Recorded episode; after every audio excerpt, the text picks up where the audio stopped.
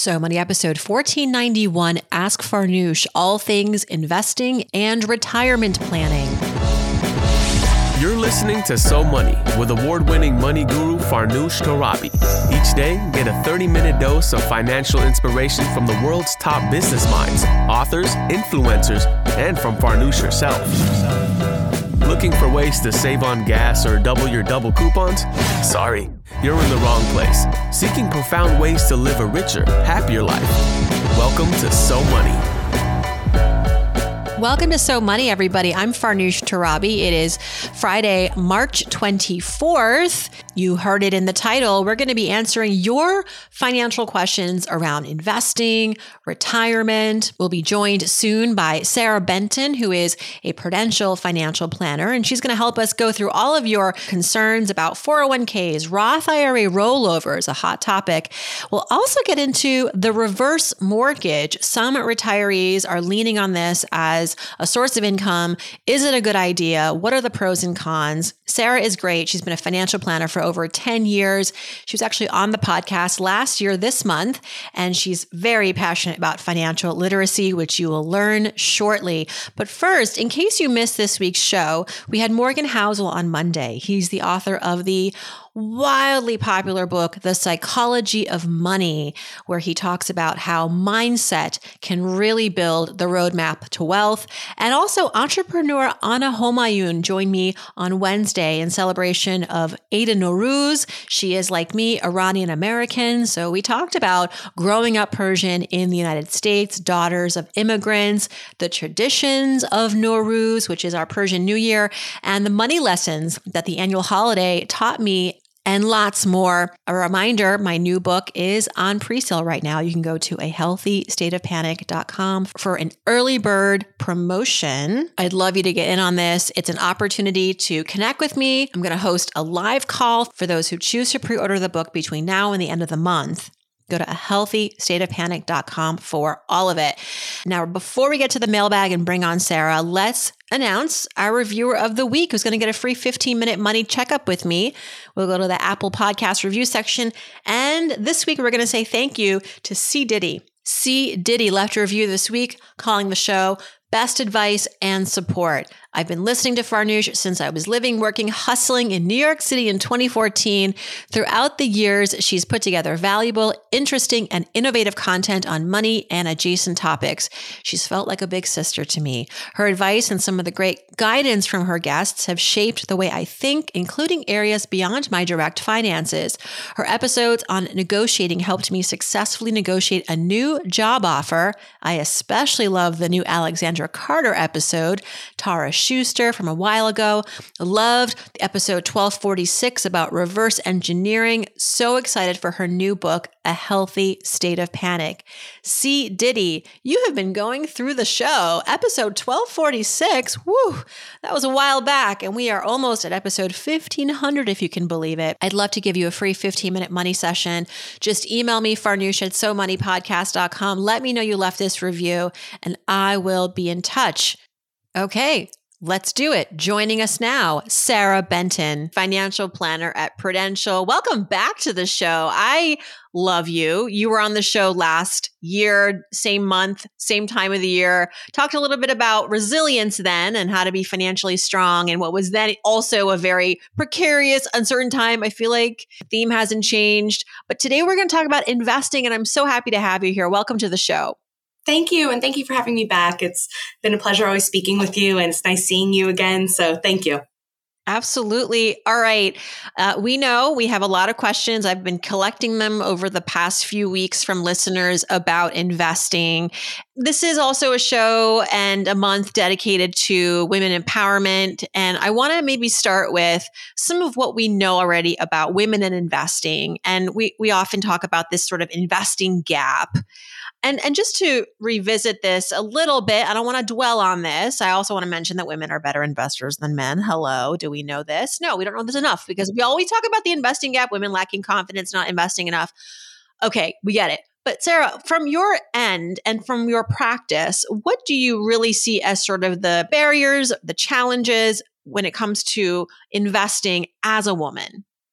Yeah, you know, it's a wonderful thing to not harp on the downside of it that we hear so often because actually the tables are turning and we see, especially with younger women, a lot more confidence coming up and, and rising through investing more and investing more aggressively. So, you know, what, what we see often that are the barriers, going back to your question, are maybe conservative investing being the forefront for women as opposed to focusing on time horizon and the actual objective of those funds that you are investing, right? The longer time we have uh, before we need to utilize an asset, the more aggressive that we can be, the more risk we can take Sure, the more risk, the more potential for loss. But if you have time, historically, you have time to make those assets up should there be a dip. So, just getting back to your question, it's being maybe too conservative when we are investing.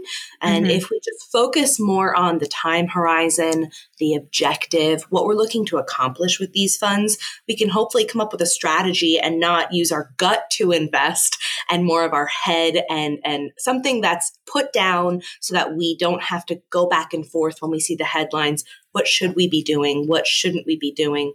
Just follow mm-hmm. your strategy and stick to it. You bring up risk, which is so much a part of this. And I often wonder if it's because as women, well, I'm not even guessing here. We haven't been investing for as long as men because we haven't really been invited to the table.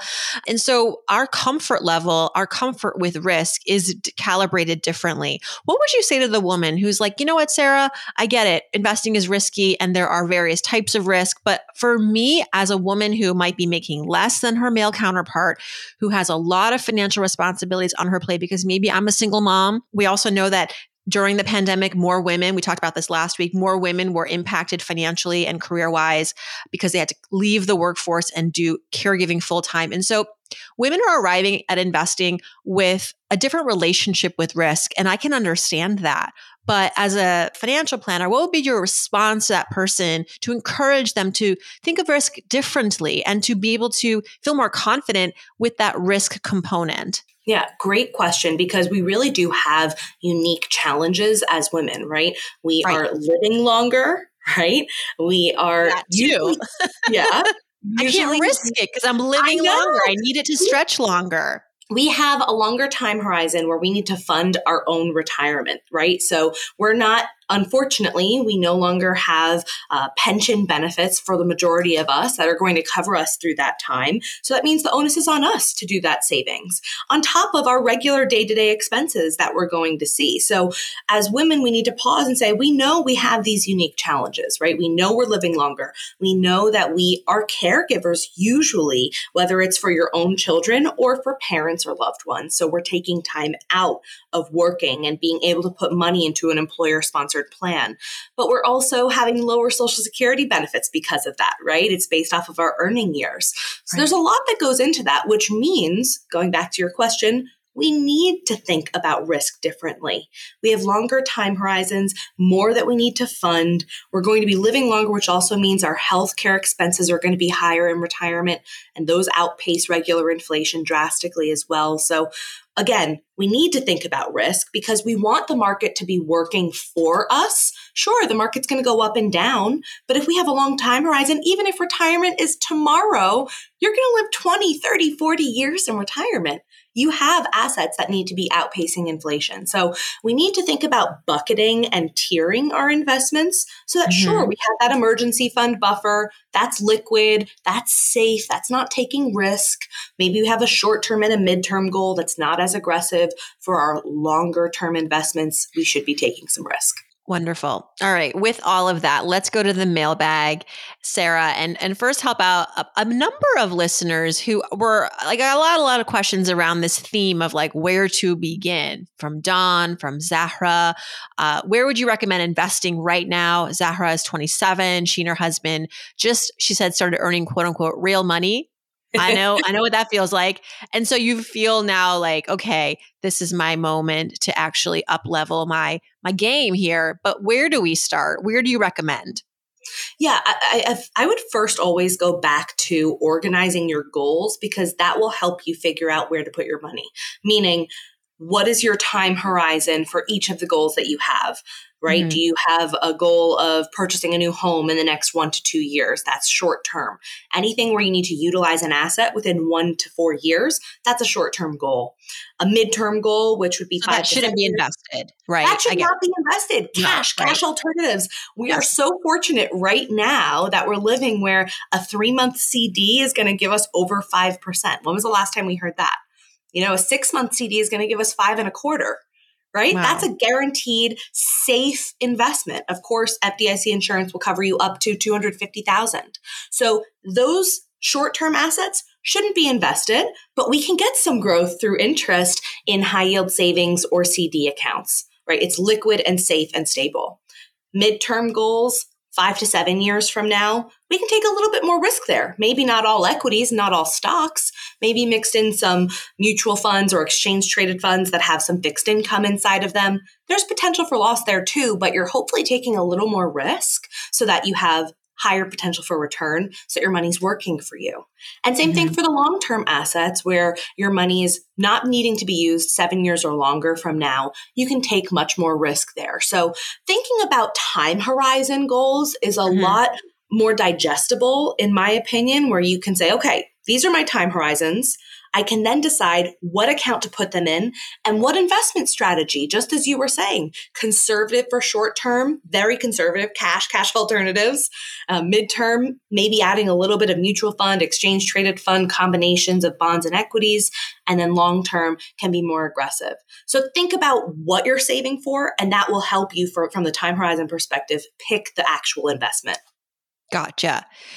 The next few questions are about 401ks. Before we get into them, just top level thoughts, Sara, on 401ks. I often just say, yes, if you have access to one, it's a no brainer. But let's be a little contrarian and say, what are some of the way, reasons you wouldn't want to invest in a 401k? Uh, are there any legit reasons? You know, the the reasons not to are for short-term cash needs, right? You know, if you have short-term needs that far outweigh putting money aside for a later date, then sure, right? If we can't afford to make ends meet month to month, we need to prioritize where we're putting our dollars. That said, more often than not, I don't have that con- contrarian view. I am saying try and always put something away, even if it's $25, right? Anything that you can, especially in our employer sponsored plans more times than not, we're getting a match too, which means it's free money from our employer that we're walking away from by not putting money aside. So, as much as you do need to prioritize when dollars are tight, I'm usually saying try and do something. yeah. Well, um, speaking of the match, Shimo wrote in Should I contribute more than the company match for my 401k? Is there a cost benefit to investing like the full whatever it is this year, over $20,000 you can contribute to a 401k? Or should I maybe then move the money, the extra money that I have to invest once I do the match to like an IRA? What do you think about diversifying your investments beyond the match? So it's always good to at least get the match, just as you said, but trying to save more in a retirement account usually has its benefits. And here's why. Number one, your retirement accounts are going to grow tax deferred, right? So whether it's the traditional 401k, a Roth 401k, a Roth IRA, or a traditional IRA, you, you want that tax deferred growth that retirement accounts give you. So I encourage you, if you're trying to save for retirement, the 401k plans, the IRAs are going to be the best place to do that. But if we're saying, do I do more than the match? Then we first need to say, well, what are your objectives for retirement?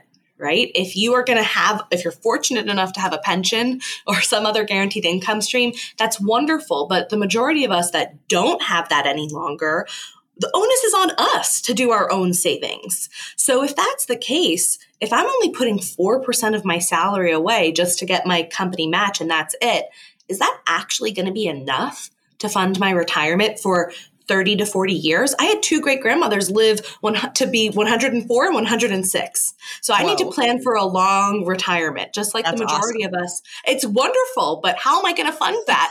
The, like, the, the, the, anxiety in me is like, right. oh my God. How do I fund that? And the reality yeah. is it's by fund, putting more into these accounts than just the match. There are lots I'm going to move in with my daughter. That's what's happening. Right? My- That's your retirement plan?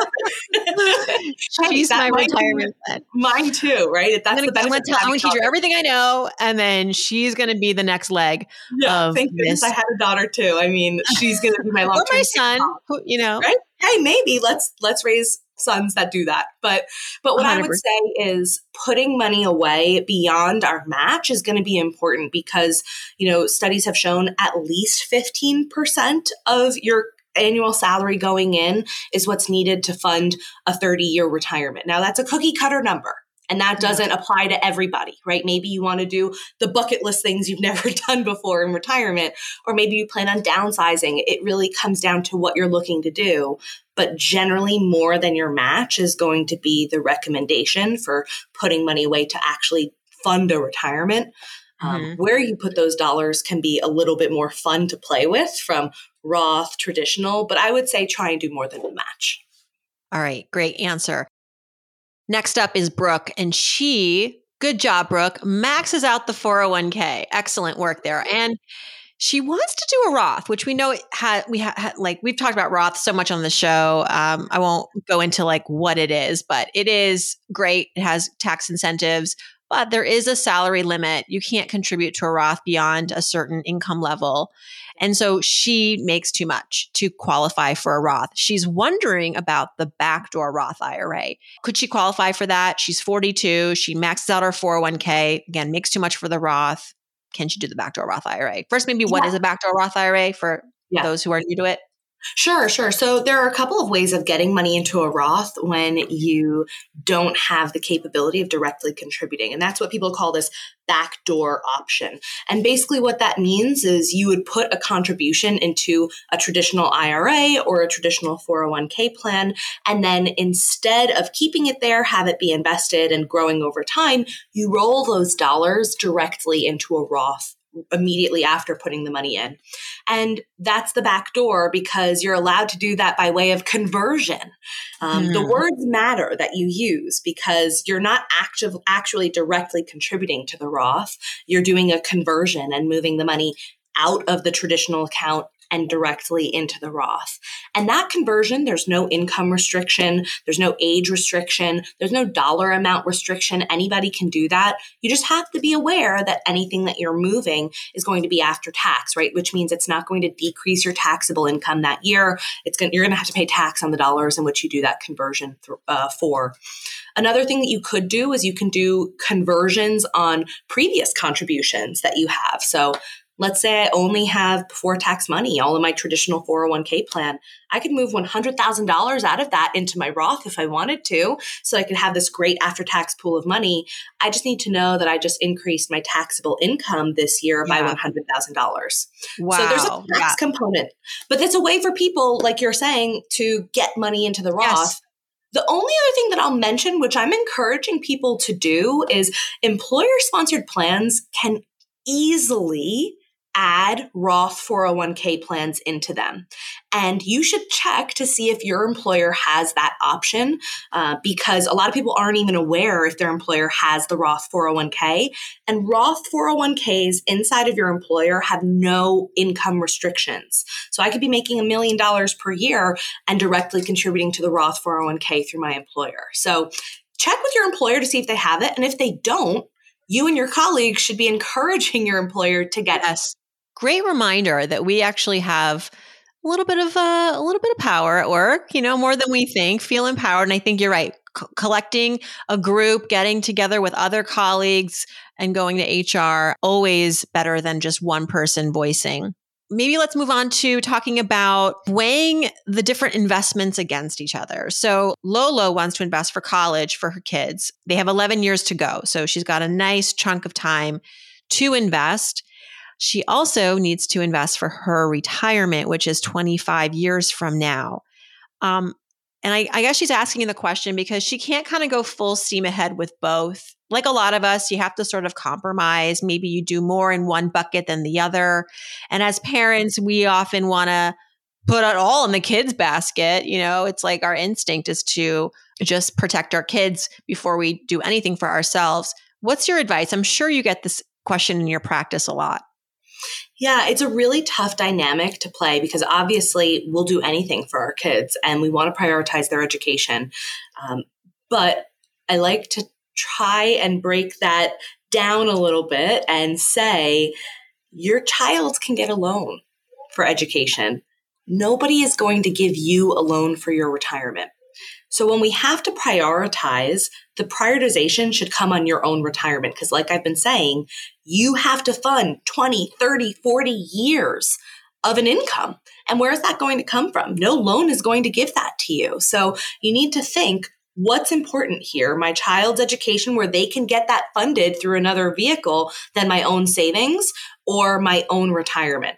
Now of course mm-hmm most parents are going to say, well, I'm going to do something, right? They don't just say, well, I'm not going to do anything if they're trying to think, how can I put money aside? And so I would say, if you really are still committed to put money, putting money away um, to your child's education, take advantage of a 529 plan. Even if it's $25 a week or whatever the dollar amount is, you're going to get tax deferred growth in the growth in those investments as they appreciate. And that's shown to compound much faster than non qualified assets that don't get that tax deferred growth.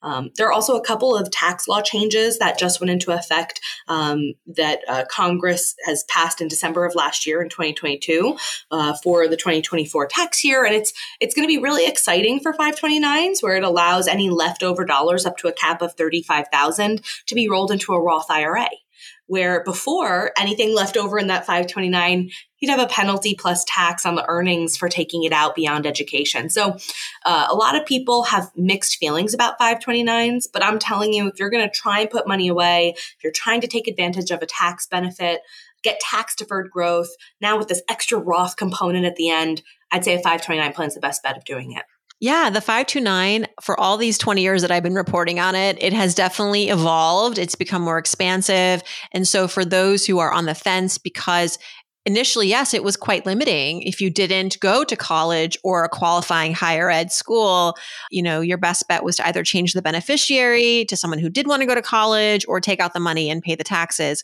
Uh, but now you're right. The Roth option, we talked about that on an earlier show. And also, in recent years, it has expanded so that you can use the investments, $10,000 a year for um, primary and secondary school. So if your kid goes to private fifth grade or goes to boarding school or what have you, and you need them, or even preschool, you know, preschool in many um, suburbs, cities is not free we're only just getting free preschool in our town and it's a lottery. So a lot of parents have to pay for that out of pocket. If you have been already investing in a 529 plan and it's been growing and you're kind of looking at it like, oh, this could really help us out now, you have that option. So it's becoming way more flexible. And yeah, you don't get a scholarship for retirement. There's no scholarship, there's no grant, there's no FAFSA to fill out, and it's a longer duration. And I think we can all agree that when we get hit retirement, the last thing we want to do is be a financial burden on our kids. And exactly. if you have given all of your money to your kids and you've left nothing for yourself, well, that doesn't help anybody. Exactly. Yeah. So I would try and prioritize yourself, but obviously trying to put something away. If you're going to do it, do it in a 529. That's usually my recommendation. All right. A couple more questions here. Um, one is about what to do when your company doesn't offer a 401k, a 403 a 403b, these company sponsored retirement plans. Brittany has this question. What are the options for my husband who has no access to a workplace retirement account? And what limitations are there if our combined income is higher than the limits to contribute to a Roth IRA? What would you say to this couple if they were in your office? Yeah, so we can obviously do a traditional IRA. Um, you are limited when you're under the age of 50 to a contribution this year of 6,500, uh, 7,500 when you're over the age of 50. Um, but that's limiting you into how much you can put away. So the question comes down to how are how are you getting paid? Are you getting paid W two or are you getting paid 1099? If it's 1099 income, self employment income somehow, or, or contracting income, things like that, um, you can do SEP IRAs, um, which have much higher contribution limits over $60,000 per year you can be putting away. Um, uh, there's a, a little bit of a cap there based on your income as well. It goes up to 25% or over that $60,000 uh, number, you need a tax advisor to really tell you how much. But that's a great way for you to be putting money away if you make 1099 income uh, or self employment income. If you're a W 2 salaried person that does not have an employer sponsored plan, of course, that um, traditional IRA is one option. Another option that, if we're trying to get fancy with it is a non qualified annuity, right? Annuities give you tax deferred growth, right? And that's when we have a long time horizon, especially for retirement, where we're not going to be utilizing these funds until we're 59 and a half or older anyway.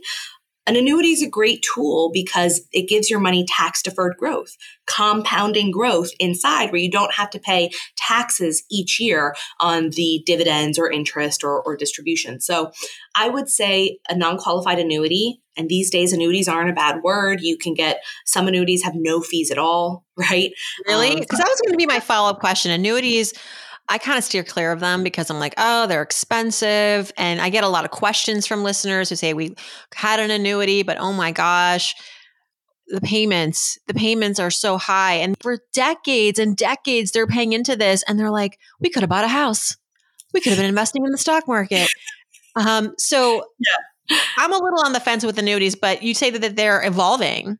They really are. And they're not the annuities that your grandma used to have, right? There definitely still are. And people are grandfathered into contracts where the fees are over 2%. Sometimes they're over 3%. And there might be a benefit there, some sort of insurance wrapper that they're getting. But what I'm talking about really are principal protection annuities where maybe there's no downside exposure or maybe there is downside exposure um, and they give you limited up- upside cap. It depends on the type of product. But basically, these more not income based, right? We're looking for tax deferred growth. Those have zero fees associated with them. A lot of products these days that are really just fo- focusing on accumulation and no lifetime guarantees, like no pension payouts, no uh, chronic illness payouts, nothing like that. It's really just for accumulation a lot of them have no fees now. So mm-hmm. we can take advantage of this tax deferred growth like we get in our regular retirement accounts for this person that says, Hey, I want to be able to put more away. I want to have some sort of retirement plan, but maybe that 6,500 in my IRA is not enough. It's not cutting it. How do I put more money aside and take advantage of tax deferred growth? A non qualified annuity for accumulation with no fee? That's a great answer to that question. That was as simple as an explanation as it could have gotten. And I knew with you, that's My why I have you on the show because you you put it in plain English. I do my best. yeah. And I would just say, Brittany, that if again, if going back to the I have a SEP IRA and I love it. And I was able to still contribute to the SEP IRA when I had a full time job that was a W 2 because I contained, I continued to have my business and I was making income uh, you know, in Farnoosh Inc. And so I was able to have a 401k and a SEP IRA. Let me tell you, last year was a good retirement investing year for me. Uh, it's not going to be repeated, but the SEP IRA, I think you can contribute over $60,000 to it and it's tax deductible. Hello. Like that is, that has to be the biggest tax saving thing there is as far as it's amazing and it, you need 1099 income from it right? So it can't be just regular w2 but for those of you that are saying well how can i do this if i'm doing this on my own? I don't have a retirement plan that's the answer. Yeah. Start a little business on the side just or like start start doing a side hustle get some 1099 revenue and you can qualify for the sep and it's a huge tax shield and obviously a, a great vehicle for for retirement. Finally jill my parents seem to be sold on a reverse mortgage for grandma. Is it ever a good idea? Okay, so we don't talk about this a lot on the show, so I think it would be important to just kind of simply say what a reverse mortgage is. It's for people who are approaching retirement or e- even in retirement and they don't have a lot of mortgage left. They have mostly just equity. You turn that equity into a loan and you start living off of that. And you can arrange a loan where you're getting like monthly payments. You can kind of control the cadence and the time when you get issued these payments if you want lump sum versus payments. But there are risks, and I'll let you step in to talk about that and what you ultimately think of them. Yeah, yeah, it, it can be a great tool. It also should be something that anytime you engage in a loan or using your home or an asset as collateral, as you do in a reverse mortgage, it should be, you should be eyes wide open going into it, what's up for grabs and, and the things you need to be aware of. So it can be super helpful for people that either don't have a lot of assets, maybe they have longevity on their side, right? Where they're going to live a long time and they are looking for ways to make ends meet. And the other only alternative is to become a burden to somebody else or live off of state assets, right? So, what we can think about when it comes to a reverse mortgage is number one, do you have equity in the home? Right? You need rec- equity in the home. That's really mm-hmm. the only way that this works. Um, you have to be, I think it's over 62. Um, there's an age requirement. You have to be over a certain age to, to qualify. Um, and then you determine the type of loan payout that you're going to get. Is it going to be a monthly benefit that you live off of? Is it going to be a lump sum? Is it going to be some combination of a lump sum and then a payment or uh, more similar to an equity line where there's interest associated? So it really comes down to figuring out number one, what works best for you or the person that's getting it.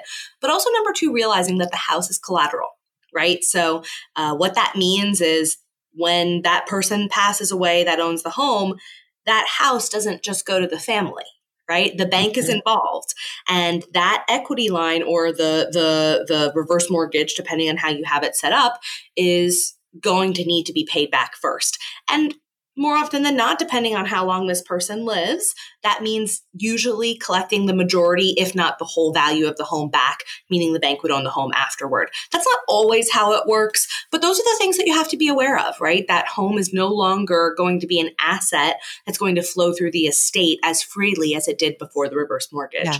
Um, it can be a great tool for some people, especially when they don't have the assets and they're living a longer life. Mm-hmm. I know generational wealth is something that's really important to people right now, is setting their kids up for financial success. What it sounds like is that a reverse mortgage isn't exactly a generational wealth building tool. Uh, that, Correct. of course, you can you can borrow as little or as much as possible, but um, if you max it out, then you know the exactly. house isn't going to the family probably yeah, yeah, but it might still be a good answer if the other alternative is using your children as the resource to fund your right. retirement right so there's that weight the, the scale that you have to weigh there to say which is the right option based on what the alternatives are Sara Benton, thank you so much. We got through a lot here. We covered a lot of ground. Parting thoughts for women as they embark on their investing journey. Um, we discussed a little bit of like the risk component. We know that there are strengths too. I would, my message is just focus on the strengths, you know? And the other thing I read the other day was that women are more likely to be drawn to like impact investing. We didn't talk about that, but yeah we know now too that impact investing, socially responsible, ERG, that those investments return handsomely, that they do well uh, generally. And so that again speaks to the fact that, you know, leveraging your interests as a woman and the fact that we want to leave, leave an impact, we care, we're caregivers, like this all plays really nicely in, in our investing game. It sure does. And and I would say just kind of take it piece by piece, take it in bite-sized chunks, right? If you're thinking at the looking at the big picture, it's easy to get overwhelmed for anybody, right? So look at the things that are important to you right now. Do you have an emergency fund? Are you thinking about saving for now and for later? Are you taking advantage of tax deferred investment accounts for your retirement or education funding? Are you thinking not only of how you're going to pay taxes today, but how you're going to pay taxes in the future based on where you're saving for retirement, right? Those are the things that are really going to make an impact. And of course, the socially responsible investing, like you were talking about. So I would say take it in chunks. Don't do everything all at once. You're, you're going to burn out, right? Set goals for yourself and and and you'll get there. Thank you. And everybody, thanks for tuning in for Prudential's free financial checklist. Go to join.farnoosh.tv. Next week, we're going to be talking about affording life's big purchases, homes, home renovations, cars, having children. Stay tuned for that. In the meantime, I hope your weekend is so money.